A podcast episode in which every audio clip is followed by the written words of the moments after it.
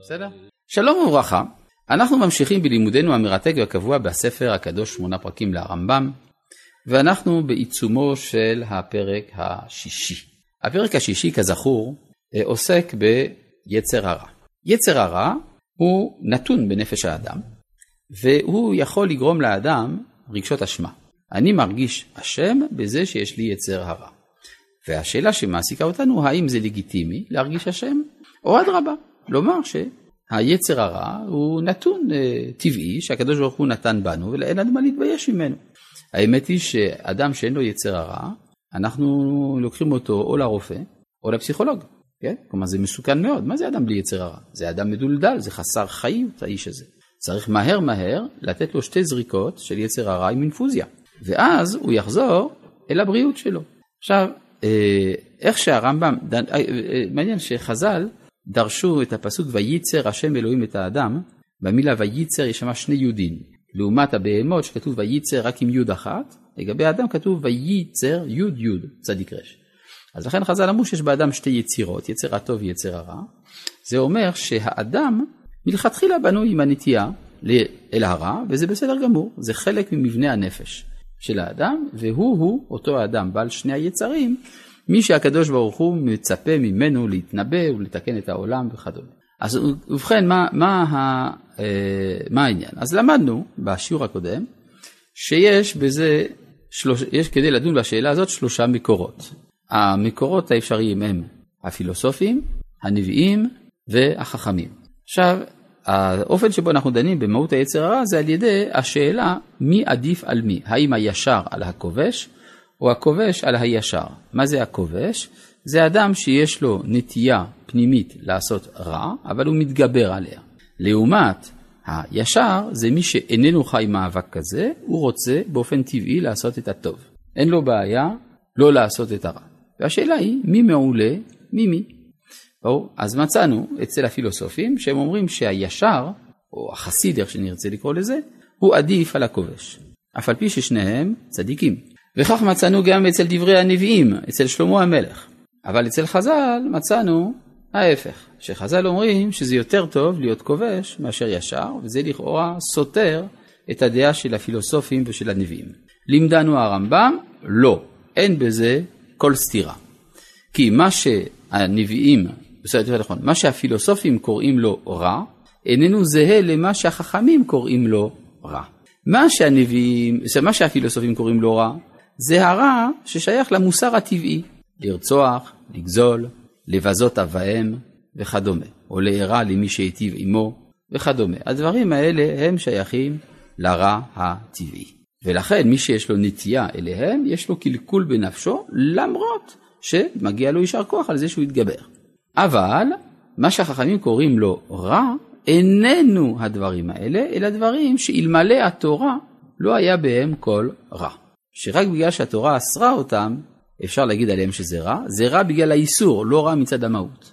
מעניין החלוקה הזאת, השאלה אם היא מקובלת על כולם, אבל זוהי דעתו של רבנו סעדיה גאון, שהשתמש במינוח מצוות השכליות ומצוות השמעיות. בסדר? הרמב"ם אמנם לא אוהב את המינוח, אבל הוא מקבל את החלוקה. איך אנחנו רואים שהוא לא אוהב את המינוח? הוא אמר, הוא הביא אותו בשם מקצת רבותינו האחרונים, אשר חלו חולי המדברים. זה רבנו סעדיה גאון, שמשתמש בלקסיקון של חכמי המדברים, המותקה למין, שחילקו בין מצוות שכליות למצוות שמעיות.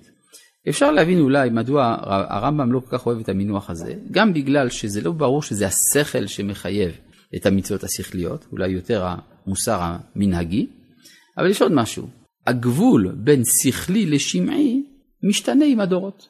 כן? למשל, נטילת ידיים, האם זו מצווה שמעית או שכלית? בימי קדם אין שום ספק שזאת הייתה מצווה שמעית. אנשים לא הבינו למה צריך ליטול ידיים, כי מושגי ההיגיינה עוד לא התפתחו.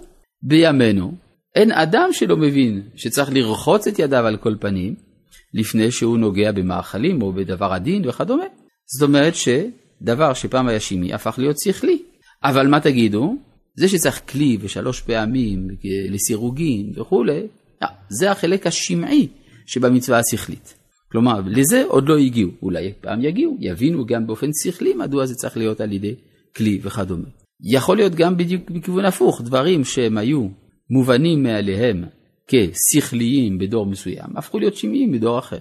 למשל, המתת חסד. אנשים חושבים שזה בסדר לרצוח אדם מתוך רחמים. כן? רציחה מתוך רחמים. מסכן, הוא סובל, אז בואו נהרוג אותו. כן? זה הפך להיות אה, דיון רציני בימינו. אוי לנו לאותה בושה, אותה כלימה, שהגיעו אנשים לחפש הצדקות לרציחה. או? אז זאת אומרת שדברים ש... דברים עוברים תחום מהשכלי אל השני ומהשני אל השכלי. אז כך שזה לא כל כך מובן מאליו. כן, לפי הרמב"ם הערך של המצוות השמיות, פה הוא לא אומר מה. הדיון על זה זה בספר מורה הנבוכים. בספר מורה הנבוכים הרמב"ם מחלק את המצוות ל-14 חלקים, והוא דן בכל סוג וסוג של מצווה מה טעמה. בין היתר הוא דן במצוות השמעיות, והוא טוען, טענה גורפת, שכל המצוות השמעיות הם מלחמה במנהגים אליליים של ימי קדם. למשל, אה, איסור כלאיים, אסור לעשות כלאי זרעים, נכון? לא לזרוע אה, חיטה, שעורה, גפן ביחד. אומר הרמב"ם, כי אצל עובדי עבודה זרה היה מנהג לעשות את זה באופן שהיה קשור לפוריות ולאדמה, ולכן התורה, כדי למנוע את הדבר הזה, אסרה לעשות את זה. בסדר? כלומר, לפי הרמב"ם, המצוות השמעיות הן תגובה לתרבות הקדומה. עכשיו אפשר להתווכח עם הרמב"ם, אבל זה מה שהוא אומר.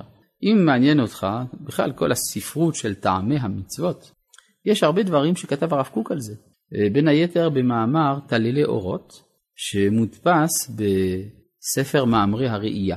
שם יש דיון על זה, על אה, טעמי המצוות בכלל. בסדר? אבל כאן הרמב"ם אומר, דבר שבאמת צריך אה, לבדוק אותו, אבל ודאי שזאת השיטה שלו, שיש דברים שהמוסר הטבעי מתנגד להם, ויש דברים שהמוסר הטבעי לא מתנגד להם. כל זה האמת היא ניתן להיאמר במישור של המודע. במודע אנחנו אומרים לרצוח זה רע. זה דבר שלא יעלה על הדעת של אדם מן היישוב. מה שאין כן לאכול בשר בחלב, אלמלא שהתורה אסרה, אז היינו אוכלים בשר בחלב. זה לא כל כך פשוט, כי יש גם תחום אחר, התת מודע. והתת מודע, שאגב, לא, לא ידעו עליו לפני, בזמנו של הרמב"ם, כן? כלומר זה חידוש מודרני המושג של התת מודע. התת מודע דווקא הולך בכיוון הפוך. תסביך אדיפוס, אומר שכל אדם רוצה לרצוח את אביו כדי לשכב עם אמו, כן? אבל זה לא במודע, כן? זה התת מודע, אומר. ואז נצטרך אה, ללמוד קצת על היצר הרע יותר לעומק. אבל בשלב הזה אנחנו לומדים בצורה פשוטה, כן? ל... כן, לדוד המלך הייתה נטייה טבעית לרציחה, נכון, לכן הוא היה אדמוני. עם יפה עיניים, שמידת סנהדרין הוא הורג. לא הורג סתם ככה, אלא מחכה שהסנהדרין יגידו לו, פה תהרוג. בסדר? אבל כשהסנהדרין אומרים לו, פה תהרוג, שש ידיים, סוף סוף אפשר, נכון. אה, לעומת זה יש אחרים שיגידו, הסנהדרין אמר להרוג, טוב, מה לעשות, צריך להרוג. כן, זה עניין של גישה. אנחנו נלמד על זה בפרק שביעי, יש דיון על זה. אז מה הייתה השאלה לגבי זה? זה בדיוק כמו שזה אומר, נכון. הלאה. אה, אבל לא הבנתי למה זה שאלה. למה זה קשה להגיד את זה? אתה יכול להגיד את זה, הנה, לא מבין את הקושי בכלל. טוב, הלאה. אה, ומפני זה אמרו, אני כאן קורא בפרק שישי של השמונה פרקים, באמצע הפרק. ומפני זה אמרו, שצריך האדם שיניח נפשו אוהבת אותם, ולא יהיה לו מונע מהם רק התורה. הרי הוא הביא מאמר של רבן שמעון גמליאל, לעולם אל יאמר אדם אי אפשי לאכול חזיר, אלא אפשי, נכון? ובכן חוכמתם עליהם השלום. ובמה שהמשילו, שהם לא אמרו אל יאמר אדם אי אפשי להרוג הנפש, אי אפשי לגנוב, אי אפשי לכזב, אלא אפשי ומה יעשה אבי שבשמיים גזר עליי. כן? משפט כזה לא תמצא בחז"ל. אלא הביאו דברים שמעיים כולם, בשר בחלב ולבישת שעטנז ועריות. ואלו המצוות וכיוצא בהן, הן אשר קריאן השם יתברך, חוקות. ואמרו רבותינו זיכרונם לברכה, חוקים שחקקתי לך, אין לך רשות להרהר בהם, ועובדי כוכבים או גויים משיבים עליהם, והשטן מקטרג בהם, כגון פרה אדומה, ושעיר המשתלח וכולי. אשר, ואשר קראו אותם האחרונים שכליות, יקראו מצוות לפי מה שבערו החכמים. כלומר, בתנ"ך, ההבחנה בין שכליות לשמעיות זה נקרא מצוות וחוקים. מצוות זה השכליות, חוקים זה השמעיות. כמובן. כלומר, אם יש לאדם תאווה למאכל אסור או לביאה על הערווה, מה שנקרא יצר המין, כל זה מובן מאליו, זה נורמלי, זה בסדר. וזה יהיה טעות מצד האדם לחשוב שהוא אשם בזה, שהוא יש משהו לא בסדר אצלו, הוא בסדר גמור. או, עכשיו נשאלת השאלה, האם זה נאמר באופן גורף? למשל, לגבי יצרא דעריות, אדם שיש לו תאווה לזכור או לבהמה, האם גם זה ייחשב בכלל התשוקות הלגיטימיות הטבעיות, או לא? יכול להיות שהרמב"ם יעשה חילוק. או מי שיש לו לא תאווה אל עריות האסורות, אבל ריבוי תאווה מינית. כן, מה שנקרא ריבוי התאווה, שזה מידה רעה, לפי מה שלמדנו בפרק רביעי, אז גם זה, ודאי הרמב"ם יאמר שזה קלקול בנפש. אבל מדובר על התאווה הטבעית, כן? מה שיש באדם, נטייה טבעית אל האריות, הדבר הזה הוא מובן מאליו. כן? זה הבחנה, אמנם זה לא כתוב פה במפורש, אבל זה די מתבקש אה, בדברי הרמב"ם. יש על זה דיון באחד הנספחים למהדורה הזאת של שמונה פרקים, שהיא מהדורה טובה, שאני אגב ממליץ עליה. בסדר? עכשיו, אה, אז עכשיו זה מובן מה שהוא אומר? אה, זה בסדר שיש תאווה, זה למדנו, למה זה גם טוב שיש תאווה? נשאלת השאלה, מה היה עושה אדם בלי תאווה? העולם הזה היה חרב. מה? כן, אנשים לא היו אוכלים חזיר, ואז העולם היה מדלדל. כי בתאוות אכילת החזיר יש, אה, יש חיזוק למלחמת ההישרדות של האדם. כן? בני אדם, בימי קדם, לפני שנאסר החזיר, היו אוכלים חזיר בכיף. כן? ועד היום הזה יש מיליארדי אנשים שממשיכים בזה. זה חלק מהאחיזה של האדם בעולם הזה. אפשר לומר שהיצר הרע במובן הקלאסי של המילה זה אהבת העולם הזה. שהאדם אה, יש לו שמחת החיים, התשוקה של החיים. זה יצר הרע. זה טוב, נכון? אז למה זה נקרא הרע? שמתם לב שבביטוי יצר הרע נמצאת המילה רע, נכון? אז זה יכול להיות. מה שרע זה כאשר, ש... כאשר זה מה ששולט. כאשר הקריטריון של ההתנהגות של האדם יהיה סיפוק הדרישות של היצר הרע, ולא ללא שיתוף של הדרישות של היצר הטוב. בסדר? זה כמו שאדם יש לו עגלה עם סוסים, והוא בתוך העגלה, זה בסדר או לא? תלוי. אם הסוסים הם אלה שיקבעו לאן ילך, זה בעיה. אם הוא שולט בסוסים, זה טוב שיש סוסים. הטיפש שראה שיש עגלה אחת שבה הסוסים, השתוללו וגרמו לאסון, חושב שיותר טוב להרוג את הסוסים. איזה שטות, חבל, הסוסים זה מלא כוח. רק מה, צריך לשלוט בהם. בסדר? בסדר. זה ההבחנה שיש בין הנצרות ליהדות בזה. שהנצרות סבורה שהיצר הרע זה, זה, זה סוג של אסון. ולכן יותר להיוולד על פי הנצרות זה סוג של אסון. זה נורא להיוולד. אוי ואבוי, כן? איך אומרים? כשנולדתי בכיתי, עכשיו אני יודע למה. אבל אה, ביהדות נאמר, ובחרת בחיים. זאת אומרת שאנחנו מעוניינים, אדרבה, בגילוי שם שמיים דרך החיים. יש אה, רגעים שמחים בחיים. הייתם פעם בחופה? יש דבר כזה חופה, נכון? חופה. ויש איזה זמן בחופה שבו כולם, כל מי שנוכח שם, כולם שמחים. יש איזו שמחה שמתפרצת לאיזה זמן קצר, אבל ייחודית מאוד, שאין כמותה בכל שאר החיים. והשאלה היא מאיפה באה השמחה הזאת. השמחה הזאת באה מדבר אחד, ככה היה אומר הרב יהודה אשכנזי, כי זה הרגע היחיד שבו מתברר למעלה מכל ספק שהיצר הטוב והיצר הרע רוצים אותו דבר. וזאת ההוכחה שאנחנו לא בגיהינם. אז צריך מדי פעם לספק את ההוכחה שאנחנו לא בגיהינם בעולם הזה. כן? אז לכן יש שמחה כזאת בחופה כאשר יש ההשלמה של היצר הטוב עם היצר הרע. כן, עכשיו, זה יפה מה שאומר הרמב"ם, אבל אז לי יש קושייה. לא קושייה על הרמב"ם, אבל יש לי קושייה סתם. אם זה נכון שאין מחלוקת בין החכמים לבין הפילוסופים, כי הפילוסופים דיברו על דבר אחד והחכמים דיברו על דבר אחר. אבל למה הנביאים לא דיברו על מה שדיברו החכמים? מדוע אצל הנביאים מצאנו רק הסברות בכיוון של הפילוסופים, שהישר עדיף על הכובש, ולא מצאנו אצל הנביאים גם שבח לכובש על פני הישר כשמדובר במצוות השמעיות. מה, המצוות השמעיות לא מעניינות את הנביאים? מובן את השאלה שלי? טוב, אני רוצה לתת תשובות. תשובה ראשונה, הנביאים הם טיפלו במה שדחוף.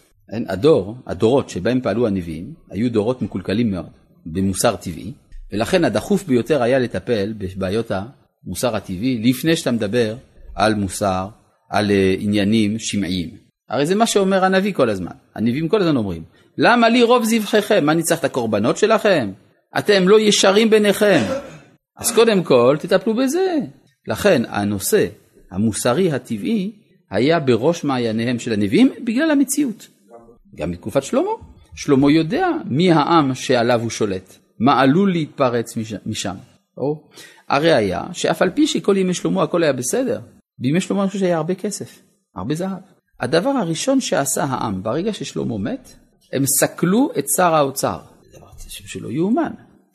שר האוצר והאוצר בימי שלמה זה צריך להיות האיש שכולם ינשקו לו את הרגליים. ודווקא אותו הורגים. יש איזה משהו בעייתי שם. טוב, יש, יש גם סיבות, זה לא סתם. יכול להיות שהעושר בימי שלמה לא דאג למעמד הביניים.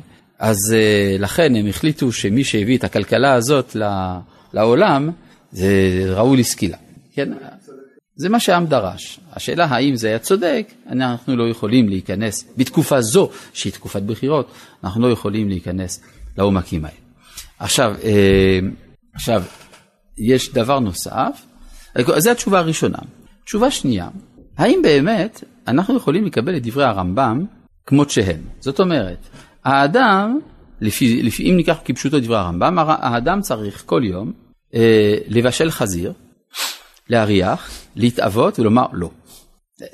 זה, הגיוני שאדם יהיה כל חייו במאבק? ברור שיש איזשהו שלב שבו המאבק הזה פוסק. כלומר, מרוב שאדם הרחיק את עצמו מן הרע, אז גם אותה תשוקה טבעית שהייתה לו אל הרע, כבר לא קיימת בו. באופן טבעי, בגלל, כלומר, המאבק יוצר טבע חדש, והטבע החדש מרחיק את האדם מן העבירה, מטבע הדברים. לכן זה ברור שמה שהרמב"ם כאן מדבר עליו כאן, אני חושב שזה די מתבקש, מדובר על נקודת הפתיחה, כן? בנקודת המוצא של העבודה של האדם, שיש לו תאוות. הוא בסדר, אומר הרמב"ם, זה שיש לך תאוות זה מצוין, אנחנו אוהבים אותך, אתה בסדר. אתה אפילו בעל שכר יותר גדול, כמו רבא, כל הגדול מחברו יצרו גדול. אבל בסופו של דבר, יש איזה שלב שבו יש התרחקות. כן, זה מה שהבעל שם טוב היה מכנה שלושת השלבים של המלחמה של היצר, הכנעה, הבדלה והמתקה. מה זה הכנעה, הבדלה והמתקה? זה קל לזכור, ראשי תיבות, הא נכון? הכנעה, הבדלה, המתקה. זה קל לזכור. אה, הכנעה זה הכוונה שבא יצר הרע ואומר לאדם, עשה עבירה. והוא מכניע אותו, לא עושה את העבירה. אבל מה, זה עלה לו בדם. אחר כך הבדלה, מרוב שהוא רגיל כבר לא לעשות את העבירה, אז היצר, היצר הרע חולף על פניו, לך, זה לא מעניין אותי. יפה, יפה, אבל יש כאן דלדול של כוחות הנפש. כן, הוא חזר בתשובה, הוא לומד עכשיו תורה, ואיתו האישה והילדים, ועכשיו עברה שנה, שום דבר לא השתנה. עבד לי חבר. כן, פעם היית מלא כוחות חיים, אמנם היית עובר עבירות, אבל היית מלא כוחות חיים, עכשיו מה אתה? חיוור כזה, כן? לך תאכל משהו, כן? בוא, בוא נצא לטיול, מה, מה, אתה כל הזמן על הגמרא הזאת, מה? זה ההבדלה. אבל זה שלב שאדם צריך לעבור אותו. שלב שלישי, המתקה. מה זה המתקה? אומר הבעל שם טוב, יש שלב שבו האדם כל כך ניצח במלחמתו ברע, שהוא משתמש באותם כוחות חיים שהיו לו מקודם, שבהם הוא השתמש כדי לעשות עבירה, עכשיו הוא משתמש בהם לטובה. אז הוא צריך להחיות את הכוחות האלה, זה תחיית המתים. להחיות אותם ולהשתמש בהם לטובה, המתקה. הכנעה, הבדלה, המתקה. אז ייתכן מאוד שהנביאים מדברים על השלב העליון, כי הם נביאים, ובתור נביאים הם מדריכים את האדם אל התפיסה האידיאלית, ולכן הם אינם מדברים על המאבקים שה... החכמים, חז"ל, מדברים עליהם. חז"ל מדברים בעולם פוסט-נבואי, שבו הממשות של הרע, של היצר הרע, יותר גדולה. זה בדיוק קצת הפוך מהפירוש הקודם, אבל אלה הם משלימים זה את זה, ואלו ואלו דברי אלוהים חיים. כן? חז"ל, חז"ל גם דאגו לבנות גדרות. כן, אז חז"ל בנו גדרות, אבל אין יצר הרע לאדם יותר? יש. בואו.